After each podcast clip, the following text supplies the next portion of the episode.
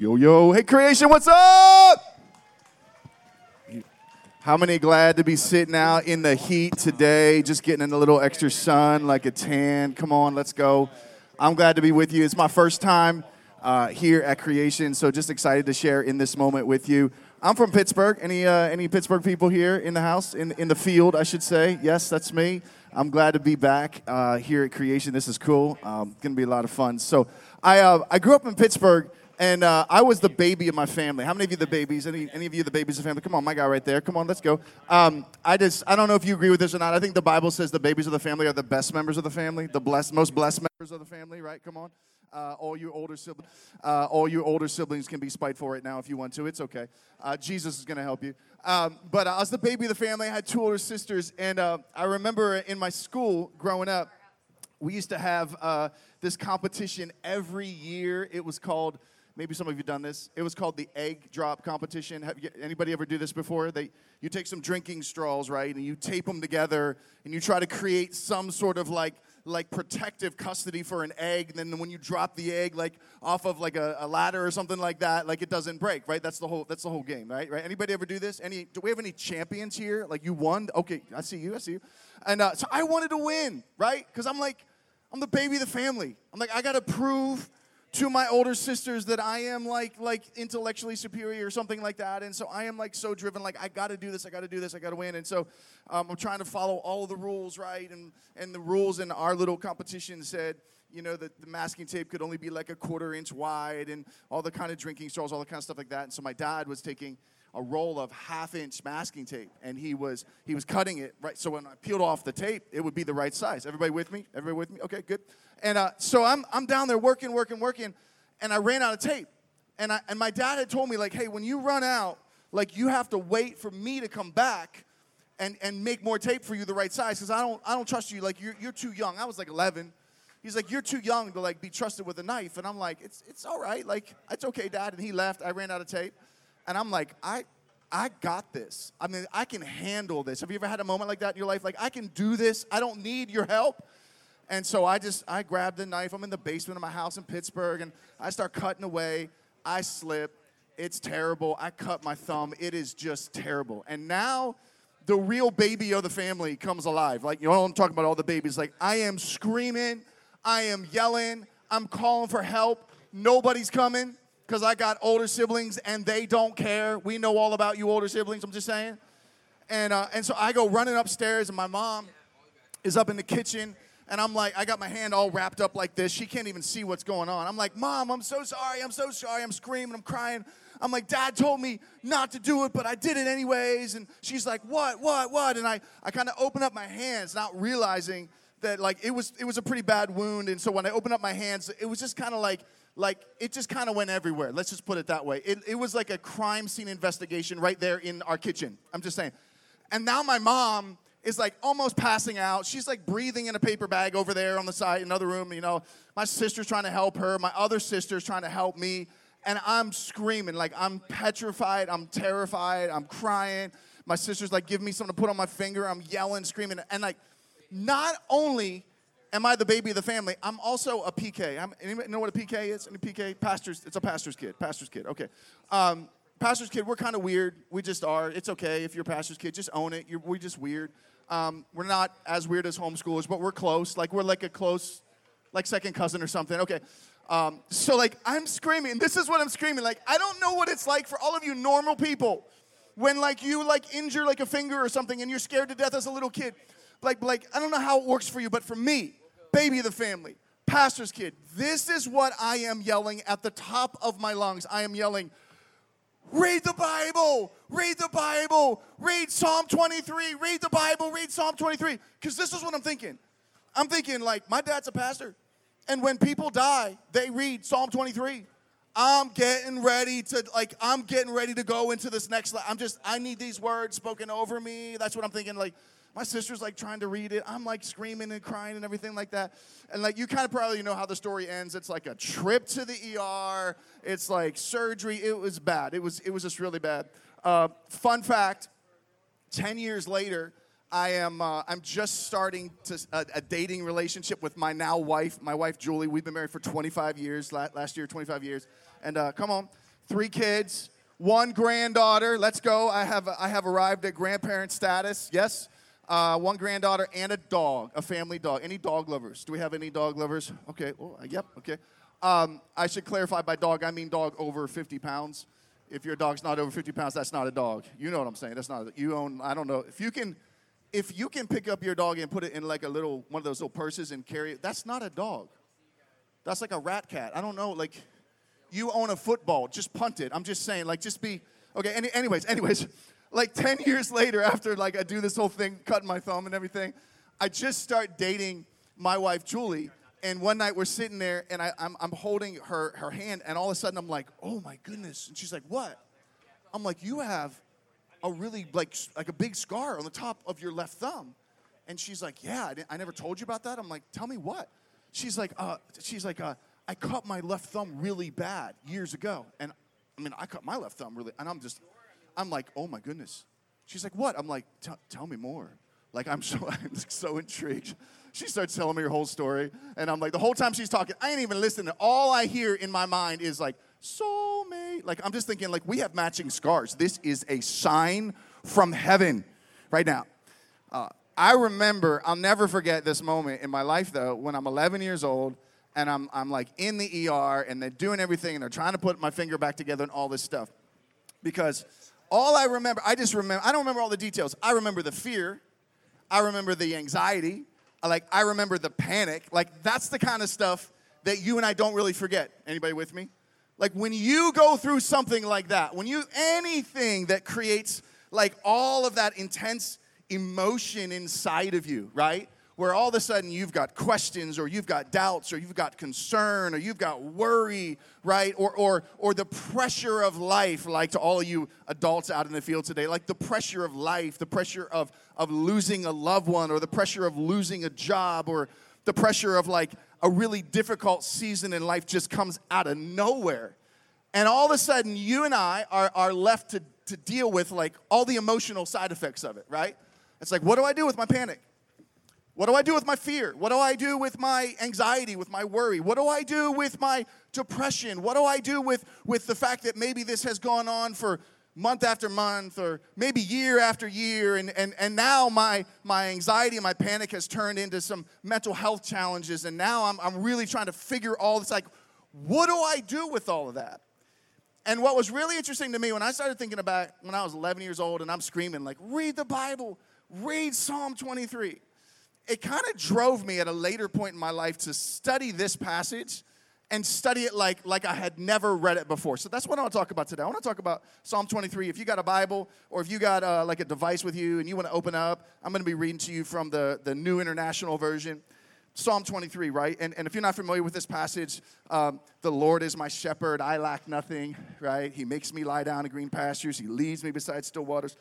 Some, some Bible scholars would say that Psalm 23 is probably one of the most universally recognized passages of Scripture, right? We, we've had hundreds of songs written about it. Uh, for some of you, if you grew up in church, like it was like one of the first verses that you memorized or that your Sunday school teacher taught you about. If you didn't grow up in church, you've probably heard it read at maybe a funeral or maybe a, a wedding somewhere, or you've seen it like like like printed and framed on the wall of a, a hospital waiting room somewhere, right? One of the most universally recognized passages in Scripture.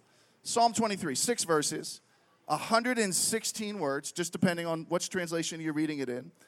And, and we know a couple things about it. And I want to give you a little context here, real quick, because the words of Psalm 23 will be much more meaningful to you and I if we understand a little bit of the narrative or the context for what was happening in the author's life when he wrote it. So we know that David wrote Psalm 23. Everybody say David, right? Uh, fun Bible fact here for you. There's actually more written about David in the Bible than any other person in the Bible, right? Uh, we know that David wrote it. We know that David, at one point in his life, was a shepherd. So that kind of makes sense that he would write about, you know, the Lord is my shepherd, something like that, and sheep. Um, we also know that David was the baby of the family, therefore, the best member of the family, the most blessed member of the family, the best looking member of the family. Come on, come on, love me, love me. Come on, I'm the baby. Um, uh, but a lot of scholars have debated, like, what was happening in David's life when he wrote Psalm 23? uh, I read one scholar that said this. They said David was a teenager and he was like out in a field, maybe something like this, and he's got like his little flock of sheep and he's got his little guitar and he's like singing along and you know writes this song. And then I read another scholar that said, no, no, no, no, no. David, David talks about stuff like walking through the valley of the shadow of death in verse four. So he had to have a little life experience right, in order to even write something like that. So he probably was like a king, right? And he, and he also talked about like a table set before me, right? He, so David was probably like rich and powerful. He talked about like, I lack nothing. So he must have been like King David at this point, rolling deep, living on the throne, snapping his fingers, everyone bringing him whatever he wants. But most scholars, if you study this passage, most scholars will tell you David, when he was writing Psalm 23, was actually going through what might have been the most painful, pressure filled, panic filled, anxiety ridden moment of his life. Here's, here's the setting David's oldest son, Absalom, is close to becoming the next king of Israel. David, as the current king, would pass the keys of the kingdom, so to speak, to his oldest son Absalom, who would then rule and reign uh, in, in his place. And Absalom had grown impatient. Absalom, in fact, had grown so impatient that he decided that a rebellion was in order. And so he decided, I'm going to recruit an army, and then I'm going to go and take over the kingdom by force. And so he recruits his army, he attacks the capital city of Jerusalem, and he's successful in driving his father, David, out of the palace, out of the capital city of Jerusalem. And David is now on the run for his life. Not just, not just I got to get out of, out of trouble here, but on the run for his life because his own flesh and blood son, Absalom, wants to kill him. So, you want to talk about panic. You want to talk about pressure. You want to talk about discouragement. You want to talk about depression, right? You want to talk about, about, about mental health challenges. You want to talk about the emotional weight of what do I do in this situation. David is living it out in these verses here, right? And as you and I begin to walk through the six verses of Psalm 23 for just the next couple minutes. There's a couple choices, there's a couple decisions that David makes in what he writes that can become a bit of a guide for you and I when we go through difficult seasons. Now, I don't know about you, right? I'm just gonna guess that you probably either have been through something really difficult in your life, anybody? Or you probably will, right? In fact, the Bible actually promises us that, does it not? Right? You've been through some stuff. I've been through some stuff. Look at your neighbor right now and say, I can tell you've been through some stuff. I'm not trying to embarrass you. I can see it on your face, maybe. You've been through some stuff. David is going through it, and David almost gives us a bit of a, a roadmap for how you and I handle our, our tough situations in life. So, so four different things we're going to pull from the text in the next couple minutes. Here, here's the first one, and it's found just in verse number one. Uh, it says this The Lord is my shepherd, I shall not be in want, or I lack nothing. I lack nothing. This is really, really quite interesting, right? Like, like how many of you, uh, how many of you, just, just honest moment, real, real talk moment. How many of you like to be in charge? You're like, I'm the kind of person I like to be in charge. I like, I kind of like to. All the older siblings should have your hands up right now because we all know that you love to boss around. I'm just saying, okay. Um, it's interesting because David says, "The Lord is my shepherd." Which is interesting when you understand the background of David, because David was used to being the shepherd himself. And now, at the very beginning of, of what is probably the most famous 116 words that David ever wrote, that's quoted and memorized by more people, millions of people, more than he ever thought possible, David wants to say to everybody, I just want you to know I'm not in charge. I'm, I'm not the one making the decisions here. The Lord is my shepherd. This, this is really interesting because David has given us a, a, choice to make here. And here's the choice you have to answer the question when you're going through tragedy, when you're going through difficult times in life, when you're going through a valley season, like David talks about in verse number four, when you're going through pain and fear and anxiety and depression and, and everything that you and I face in this, in this world. David says, here's the first choice you have to make who's your shepherd? Who's your shepherd? Everybody has a shepherd. Everybody has something or someone that they learn to lean on or depend on as their shepherd. So David says, Hey, I just want everyone to know right from the beginning, I'm in pain. I'm, I'm writing this, most likely, scholars would tell you David is probably writing this sitting in a dark cave somewhere with a dimly lit candle, right? He's on the run for his life. His whereabouts cannot be known. Absalom is hunting for him. He has a, cl- a couple close people and family members around him. Fear abounds, uh, abounds, panic, everything. And David says this The Lord, the Lord, the Lord is my shepherd. Not me. I'm not in charge. The Lord is my shepherd. Choose your shepherd wisely, my friend. Not, not just when you're in the middle of a difficult situation, but in life. Choose your shepherd wisely. Everybody has a shepherd. Everybody's got something or someone. So, uh, you know, for some of you, like your shepherd is like, um, it's a friendship. It's, a, it's another person here in this world. It's somebody that you've learned to lean on and depend on in times when, you're, when you feel like, man, I need some help right now. So your shepherd is another person. Some, some of you, your shepherd is a, it's a relationship. It's a relationship that you want or a relationship that you have. Or maybe, maybe it's a relationship that you don't have, but you feel like you need in order to fill a gap inside of, of your soul and your emotions. And so a relationship is your shepherd. Some of you, your, your shepherd is an emotion. You say, what do you mean, Eran? What do you mean? Uh, I, I mean that, that some of us have gone through so much stuff in life. We've gone through so much difficulty in life. We've gone through so much pain in life that, that maybe our pain has become our shepherd. I don't know how to really live life unless I'm feeling the weight of that pain and I look at every situation and every other friendship and every other circumstance of my life through the lens of pain, and therefore pain is now my shepherd. For some of you, your shepherd is like your anger. It's like, like, like you've, you've been through some stuff that has created anger, stuff that wasn't your fault, mind you, stuff that was decisions other people made. You didn't make them. You're not responsible for the decision they made, but you bear the weight of it. And so it's created anger in you. And so now anger has become your, your shepherd. It's become the guide in your life. It's become a, a way of life for you. In fact, if you woke up one day and you weren't angry, you wouldn't even really know how to live life. So, so David here makes it really clear. When you're in distress, when you're in pain, when you're dealing with immense pressure and anxiety, consider who your shepherd is. Who's your shepherd? Have I allowed myself to learn to lean on something else or someone else other than Jesus Christ Himself as my shepherd. Right? I, I listen. I, I I'm, I'm probably a new voice in your life, and you don't know me. I don't know you. You've been maybe some of you have been going to church all your life. I've grown up in church. I'm a PK. Come on. But here's what I know. I, I know that it's really easy and even even subtle for you and I to allow other things, other people, other places, other emotions, other situations to take the place of where Jesus is supposed to be, to dethrone Jesus, to put Jesus on the side. And now Jesus is just simply a part of my life, but he's not the whole of my life. Jesus is now just one shepherd among many other shepherds or other voices in my life. And I, I got just as a new friend in your life, let me just help you understand something.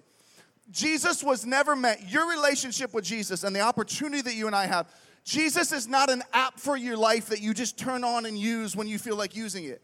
Jesus is the entire operating system, friend. There, he, he's never okay other than having the place of shepherd in your life. The Lord is my shepherd. And when you go on through the rest of Psalm 23, you can do that later today. You can do that tonight, sitting around your campfire, right? Every other verse in Psalm 23 is a promise. The Lord will lead you, the Lord will guide you, the Lord will protect you, the Lord will provide you, the Lord will redeem you, He'll restore you. The Lord will lead you and be with you in the valleys. The Lord will chase you down with his goodness and mercy. He'll anoint your head with oil. Those are all promises that your shepherd is responsible to fulfill for you. So let me say it like this if you don't get the first two words right in Psalm 23, the rest of it doesn't matter. You got to get the first two words right. You, you have to get the, the Lord is my, I'm choosing each and every day to say, Jesus, I'm putting you in your proper place in my life as the one and only. So you got to choose your shepherd. When you're in a difficult spot, you got to choose your shepherd. Number two, you got to choose where your peace is going to come from. Look, look, look, look again. Go, go back to the text if you have it in front of me, because in verse two, David says this. David says, He makes me lie down in green pastures, and He leads me beside still waters. Okay, now, when you read Psalm 23, and a, and a lot of other passages like it, but when you read Psalm 23, scholars will tell you there's what we would call the literal interpretation so that we can understand it. And then there's also the spiritual application, right? The literal interpretation of this is David is talking about the actual physical process that a shepherd would use to get sheep to lie down and take a nap, right? He makes me lie down in green pastures. He leads me beside still waters because shepherds knew that sheep really wouldn't lie down and rest if they were afraid. They really wouldn't lie down and rest if they were hungry. And they really wouldn't lie down and rest if there was like drama with the other sheep, like in, in the sheep herd. Uh, how many of you are like, wait a second, that's like my formula for sleep too? I can't be afraid. I, I, I, I, can't have drama with other people and I can't be hungry, right? I need to have a little bedtime snack. Okay, uh, so this is why the Bible calls us sheep, right? Um, but D- David knows this, and so he's, he's talking about this process where sh- shepherds will like deal with all of those issues the hunger and the fear and the sheep drama. They, they deal with all of that so that sheep can lie down and rest. But, but here's the spiritual context. Here's the spiritual application. Now, this is mind blowing to me, right? Remember the context. David is on the run for his life. David is living in caves. David has lost the throne. David has lost power, he's lost wealth, he's lost influence, he's lost status, he's lost fame. His entire world and life has fallen apart.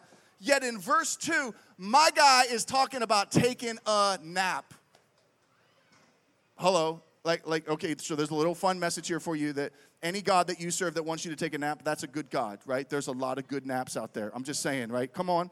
Come on, there's some good naps. Post Thanksgiving dinner nap. That's a that's a nap.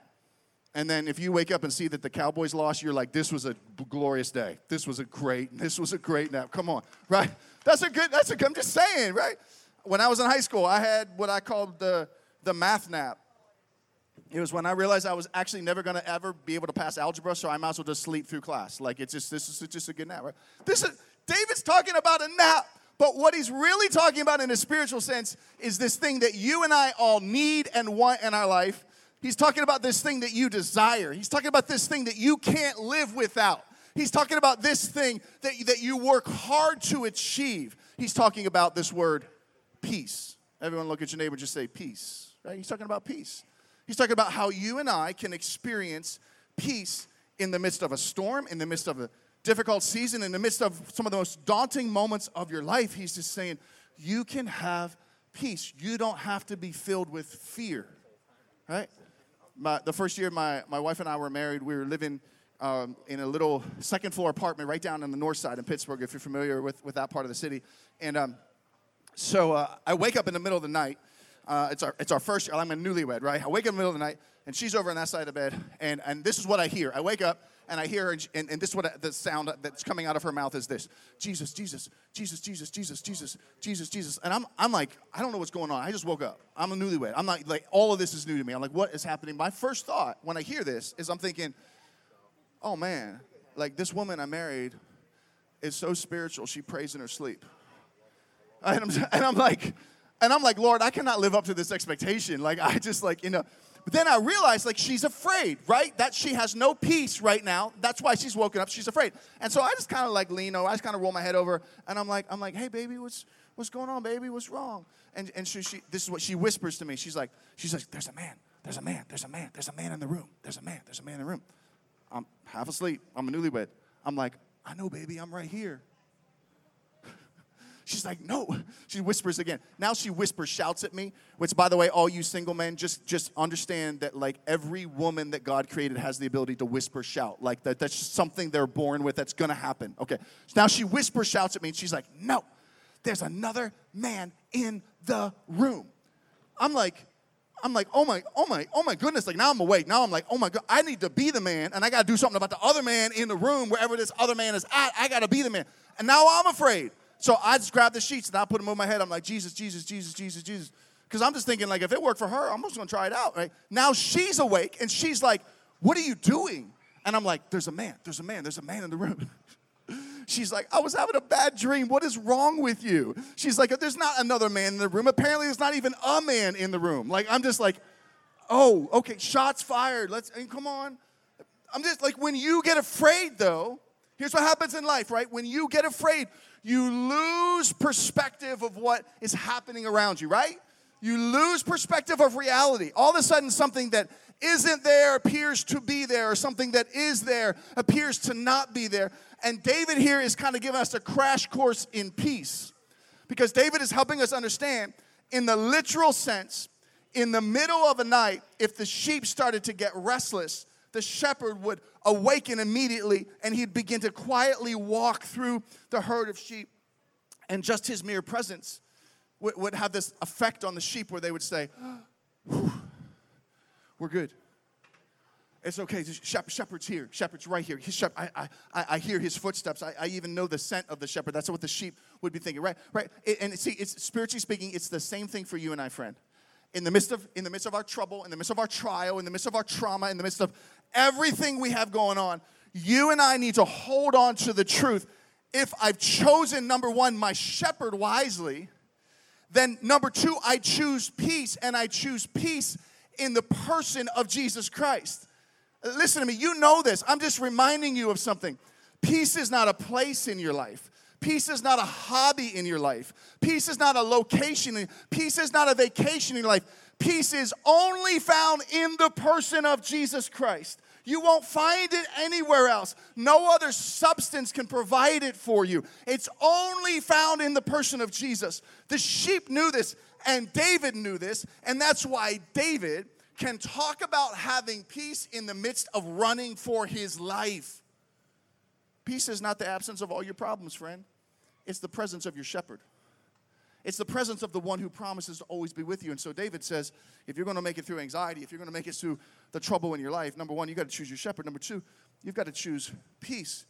And, and let me go on in the text here because and then in verse number three, it says this He He restores my soul. He guides me in paths of righteousness for his name's sake. In, in one translation, it says, He guides me in the path of truth, or He guides me on the right path for his name's sake. He restores my soul. Let me give you the literal understanding from a shepherd's perspective, real quick. From a shepherd's perspective, David is talking about this process that would often happen when sheep would get distracted and they would get far away from the flock. You know, sheep like to eat grass and they need water, and so all day long their whole life is really wrapped up in like, where's the next little nibble of grass coming from? Where's the next drink of water coming from? Some of you guys that are listening are like, that's pretty much me too. That's that's kind of all I think about is like, what am I? When am I eating next? Where am I getting, you know, water from? And and shepherds knew. Shepherds knew this. Shepherds knew that when it came to water, that sheep would sometimes get so thirsty that they would just drink water from any source that they found it. So instead of waiting for fresh water or like the real deal, right? They, they could drink disease water, polluted water, stagnant water, water that had been sitting in the sun for hours or days or weeks, and they could make themselves sick and even kill themselves because their thirst would distract them. Their thirst would lead them out of the care of the shepherd. That's what verse 3 is talking about. He's talking about how the shepherd was always counting all of the sheep right? You hear Jesus talk about this in Matthew chapter 18, verse 12, where he says, The good shepherd leaves the 99 to follow after the one, right? What does that mean? It means that the good shepherd knows how many sheep he has, and when one has gone astray, he's on the look for that one. That one has gotten distracted. One has decided, I'm going after whatever I can get after. And this is why the Bible says about you and I in Isaiah chapter 53, it says this We all, like sheep, have gone astray, right? It means we've gotten distracted. It means you and I have allowed other things that the world has presented to us as the answer for peace, or number three, the answer for truth, right? You got to choose your shepherd and you got to choose peace, but number three, you also have to choose truth. And that's really, really confusing in our culture here in America right now, right? Because in, in our culture, I'm not talking about what the Bible says right now, I'm talking about what our cultural says. I'm not talking about biblical theology for a second, I'm talking about cultural theology. Cultural theology says this I've got my truth, you've got your truth. You go live your truth, I'll go live my truth. My truth will change, my truth will evolve as my life changes, as my life evolves. So, truth is therefore a moving target, right? That's what cultural theology says. Biblical theology says this there's only one truth, it's determined by God. It's true for all people, in all places, in all seasons of life. So, therefore, the Bible would say, in response to cultural truth, there is no such thing as my truth or your truth. There's the truth, and then there's my opinion, and your opinion, and my perspective, and your perspective, and my feelings, and your feelings. And that's where it gets hard because the sheep gets distracted because their feelings lead them astray. That's what happens to you and I, right? That's what happens to me. I might know the truth, but I feel something different, right? I might understand the truth, but my emotions are leading me astray. I, my wife and I, we did student ministry. We were student pastors for almost 20 years uh, over in Reading, Pennsylvania. I grew up in Pittsburgh. We moved to Reading. We did ministry for a long, long time uh, there on staff at a church, and now just recently moved back to Pittsburgh, back to the promised land. Come on. Um, but one of the things I found myself saying to my students all the time when I was a youth pastor was students, if you trust your feelings for instruction, they'll usually lead you to destruction. Right? That's what David's saying in verse 3. He's saying, choose truth, but he's not saying choose your truth. He's saying choose the truth. And there's a big difference between those two realities. David is saying, if you're going to allow your shepherd to lead you and guide you on a path of righteousness, becoming right before God, or a path of truth, you're going to have to choose. I don't define truth. You don't define truth.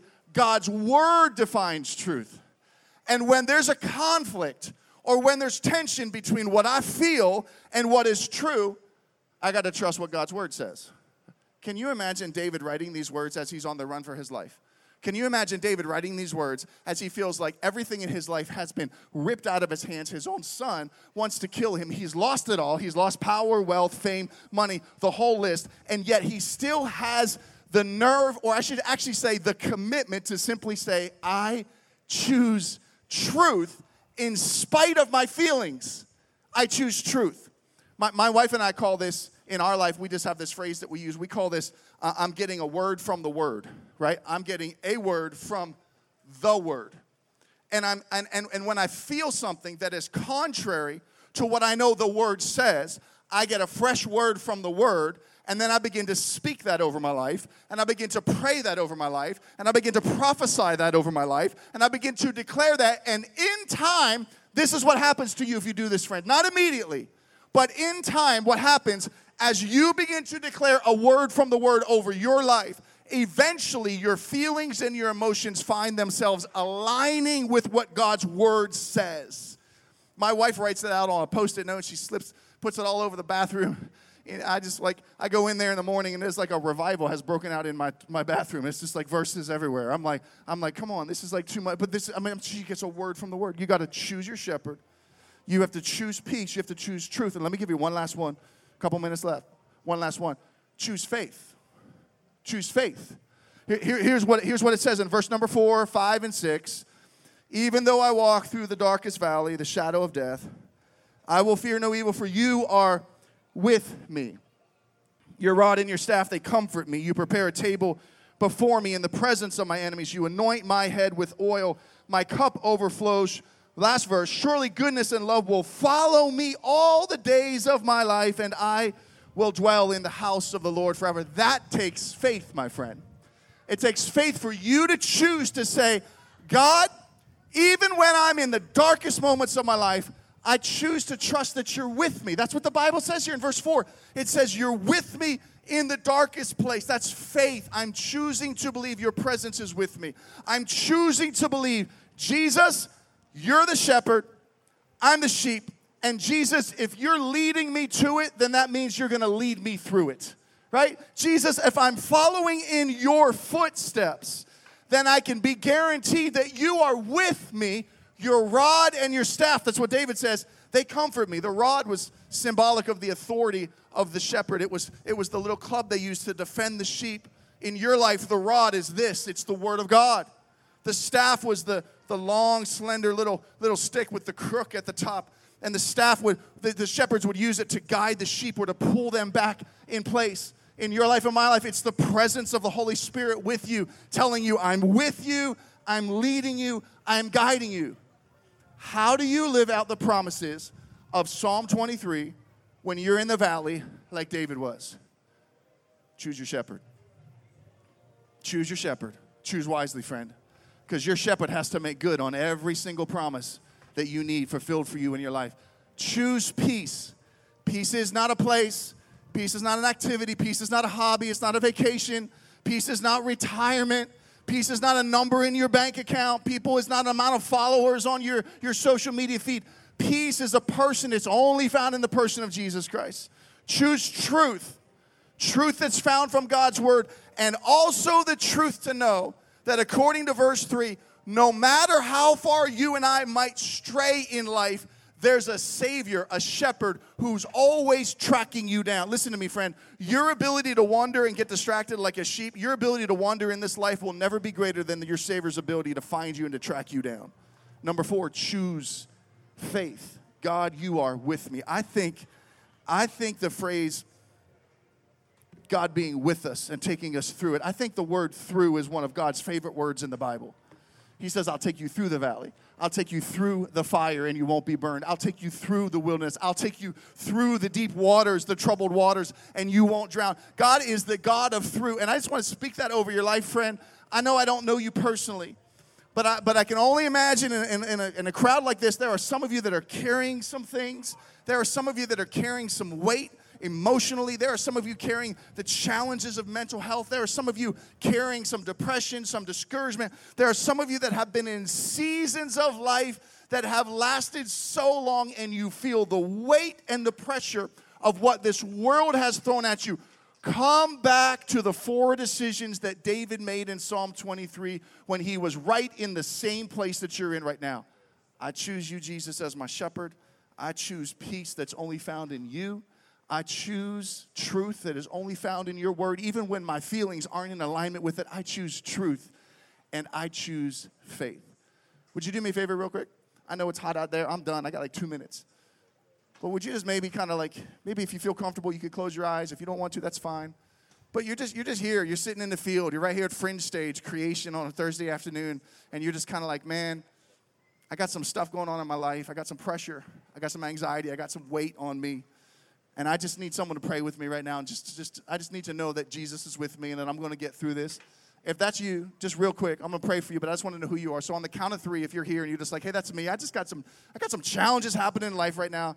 Hey, hey, hey, preacher, Eran, whatever your name is. Hey, you just, just pray for me. Come on, on the count of three, raise your hand. One, two, three. Just say, that's just me. I got some stuff going on. See? Hey, my hand's up too, man. My family has been through some really difficult stuff in the last year and, and even in the last couple weeks right? But, but come on, let's just pray together. Let's just pray together. And if you feel comfortable, you don't have to do this, but if you feel comfortable, would you just lift both hands to heaven right now, just as a sign that you're saying, God, I'm surrendering all of this, all of, whatever this is, this pain, this anxiety, I'm just surrendering all of this to you. Let me pray with you real quick. God, I thank you for every person there's the sound of my voice right now. I thank you for every person that's got hands lifted high. I thank you even for the person who doesn't, but in their heart, they just know I'm carrying some stuff. I'm carrying some difficulties. I'm carrying some challenges. And Jesus, I'm committing right now in this moment, once again on this day, you are my shepherd. And so I'm leaning on you to provide peace in my life. I'm leaning on you to guide me in truth. And I'm leaning on you, placing my faith in you that you are with me. And God, would you speak directly to the heart and soul of every single person who's listening right now that needs to know you're with them, moving their heart right now in this moment throughout the days that they're here at creation. Bless them, I pray, in your name. Amen, amen, amen. Hey, I love you. This has been good. I pray that God's word has blessed you today. Uh, our ministry, Lead the Generation, has a conference coming up in August, and we got a table set up in the vendor area. I'm going to be up there for a little bit for the rest of the day. I'd love to connect with you and just say hi, get to know you a little bit. God bless you. Thank you.